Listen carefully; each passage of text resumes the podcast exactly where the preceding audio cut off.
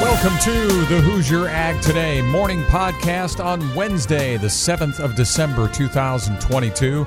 I'm Andy Eubank, and the Hat Podcast is brought to you by First Farmers Bank and Trust, proudly serving local farms, families, and agribusiness for over 135 years online. They're at ffbt.com. Coming up, a preview of our first seminar at the Farm Expo next Tuesday. And the new Ag Economy Barometer is out, unchanged, but some interesting takeaways. CJ Miller and I will have the news shortly. Chief Meteorologist Ryan Martin has some clouds, then some rain, and late in the week, maybe snow in the Indiana farm forecast. And the markets yesterday mixed only beans higher analysis with Arlan Suderman coming on the Hat Morning Podcast. The land of the free is also the home of the hardworking. What if this is the year you take your farm operation to the next level? At First Farmers Bank and Trust, we're proud to serve the people who not only work until the sun goes down, but until the job is done. With over 135 years of commitment to agriculture, we'll find the solution that's right for your operation today and tomorrow. Visit ffbt.com to learn more. First Farmers Bank and Trust, member FDIC.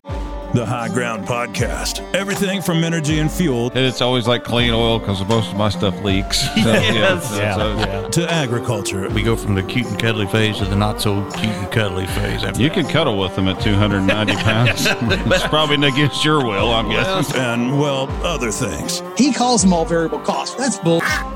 They're not variable costs. I think you meant to say that's fertilizer, right? Staying on topic, Listen now on all platforms. Indiana based IntelinAir to help kick off the Indiana Farm Equipment and Technology Expo and the top concerns on the minds of farmers across the Midwest. I'm CJ Miller, and this is Hoosier Ag Today. Well, it's all about the future of farming. That's why an Indiana based ag technology company is helping to kick off the Indiana Farm Equipment and Technology Expo next Tuesday morning. Our main focus is on full season monitoring that really monitors every square inch of an enrolled field for the grower throughout the year. And that's Doug Hoberty with IntelinAir, which has its headquarters in Indianapolis.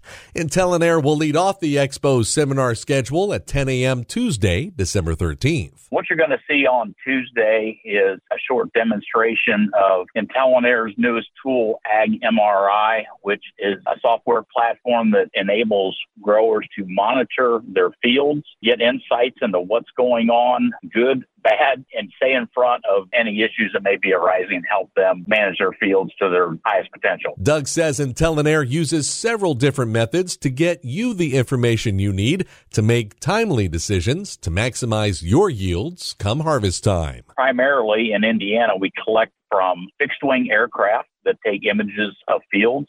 We also use high resolution satellite imagery. And in some cases in 2023, we're going to use drone technology as well, or as an optional feature for those farmers who want to take advantage of the ultra high resolution that a drone will provide so we can get highly accurate stand counts across their fields. IntelinAir will also be a part of the Indiana Ag Career Fair, the Expo, Thursday, December 15th. Well, as a company who uses aerial imagery, yes, I guess the sky maybe isn't the limit, but we are growing tremendously. We will have openings for what we call our Insight Center, which is basically our in house agronomists that help our customers. And we'll also be looking for some interns that will help us with our evaluations and our measurements and enhancing our analytics through some field work as well. Once again, check out IntelinAir's Ag MRI software demonstration starting at 10 a.m. Tuesday, December 13th.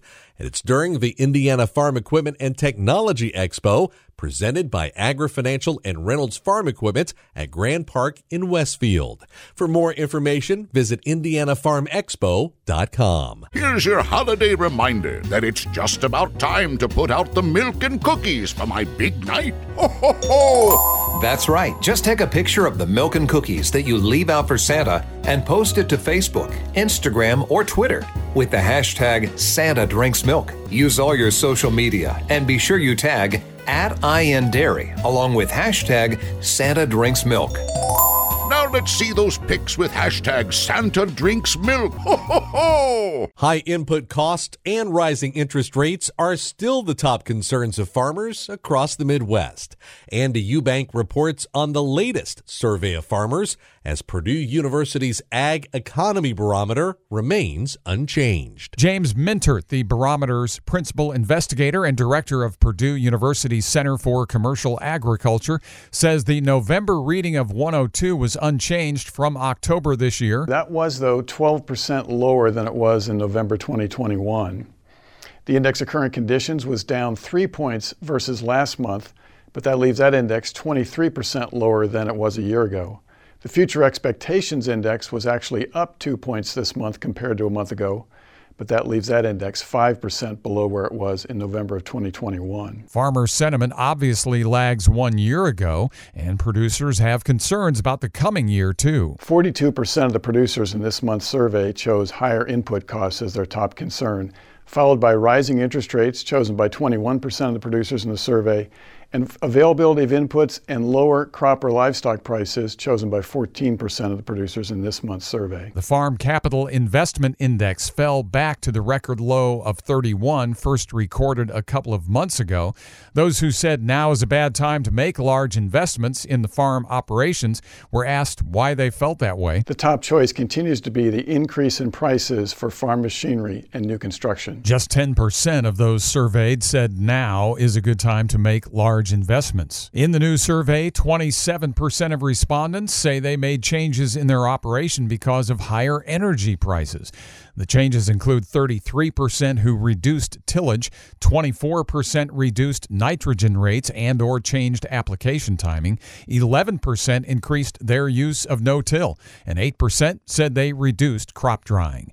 Mintert says the survey indicates the November midterm election outcomes did not have an impact on farmer sentiment. There was an impact after the 2016 and 2020 presidential elections. The monthly Ag Economy Barometer is based on input from 400 U.S. agricultural producers during a telephone survey. More at our website. I'm Andy Eubank. And I'm CJ Miller. Hoosier Ag Today? Timely, relevant, credible. Come and see the future at the Indiana Farm Equipment and Technology Expo December 13 through 15, Grand Park Event Center, Westfield, Indiana. See the equipment and inputs you will need in 2023 and the technology you will farm with in 2033. Free admission, free parking, free seminars, and on December 14, free breakfast. The Indiana Farm Equipment and Technology Expo December 13 through 15, Grand Park Event Center, Westfield. Details at indianafarmexpo.com. I'm Chief Meteorologist Ryan Martin with Hoosier Ag Today's Indiana Farm Forecast. Taking a look at the setup here across the region, we've got a lot of clouds for your Wednesday. These clouds are an offshoot of a system that still is plaguing areas to our south, Kentucky, Tennessee. Out of the clouds, I won't rule out some spits and sprinkles over the southern part of Indiana today. The rest of us are likely just going to be sitting here and you know, motoring through, no major issues. Tomorrow, I think, starts with sunshine. High pressure is analyzed to start the day over northern Indiana, southern lower Michigan. Any sunshine will be relatively short lived, though, as clouds will be building, particularly in the southern Indiana area. We could see rain by mid to late afternoon in southwest Indiana, and then it spreads to the north and east through the balance of your Thursday, through the overnight tomorrow night, and into and through Friday. Rain can end to snow once we get into the late Friday afternoon time frame. Liquid equivalents out of the two day event right now, I'm going to say a quarter to one inch coverage at around 80% of the state. Snow, yeah, again, we could see some accumulations, but I'm not going to get too amped up or worked up about it until we get closer to the event because it comes down to track of low pressure right now. Over the weekend, I think we put together a dry setup. Chilly for sure, but dry for Saturday and Sunday. Monday turns out dry as well with clouds increasing, but then we get rain for Tuesday. The rain then can change to snow as this major system ends on Thursday. So we're looking at a significant round of precipitation, the biggest coming Tuesday as rain, and then that snow with the wraparound backside setup Wednesday, Thursday can last a while, or or maybe we get dry slotted. We'll just have to see. It really comes down to track of low on that one as well. Liquid equivalent, I will say right now, anywhere from a quarter to one and a half inches. It really comes down to whether there's any thunderstorms embedded in this system as it comes through. Right now, it has plenty of moisture. Behind that, we should be mostly dry to finish the week, Friday the 16th into Saturday the 17th, but we will be colder as cold air makes a very big surge into the U.S., making it down into the deep south and the southern plains. I'm meteorologist Ryan Martin. Your operating loan for your farm needs to cover all that could be. That's why Farm Credit Mid America offers flexible financing options to take care of the day to day so you can free up capital to maximize opportunities for your farm. Use our online banking or mobile app to conveniently check funds so you always know how much cash you have on hand and can plan for what's ahead. To find an operating loan that works for you, visit e-farmcredit.com. Subject to credit approval, additional terms and conditions may apply. Farm Credit Mid America is an equal opportunity lender. Only beans move to the high side. This is Hoosier Ag Today's Tuesday Farm Market Review. Brought to you by Seed Genetics Direct, the Eastern Corn Belt's fastest growing independent seed company. SeedGeneticsDirect.com for pricing and more information. I'm Andy Eubank with final numbers from Tuesday trade coming up. First market analysis for that. I checked in with Arlan Suderman. Again, a mix of markets to talk about, primarily liquidation in equities and commodities. Crude oil, a big down move on Tuesday.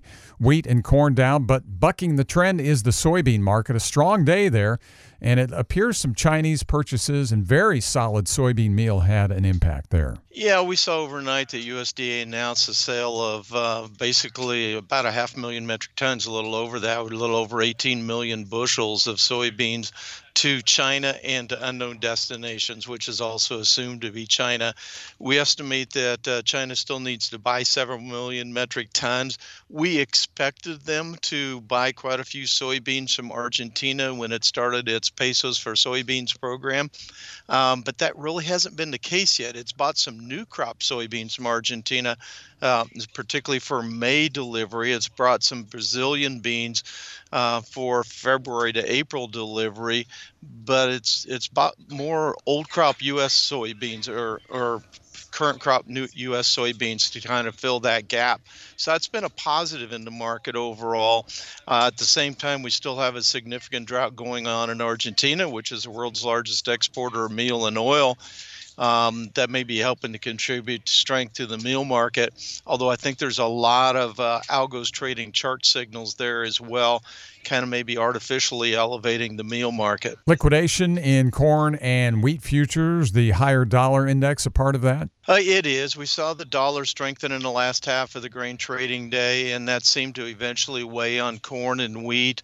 Wheat is particularly sensitive to to the dollar and movement in the dollar, and ironically, we saw crude oil go down and and make those new 11 month lows during that period of time as well. They were able, corn and wheat were able to bounce a little bit really late in the session but that seemed to be more algo traders just kind of squaring their positions. The algos tend to be in and out in the same day.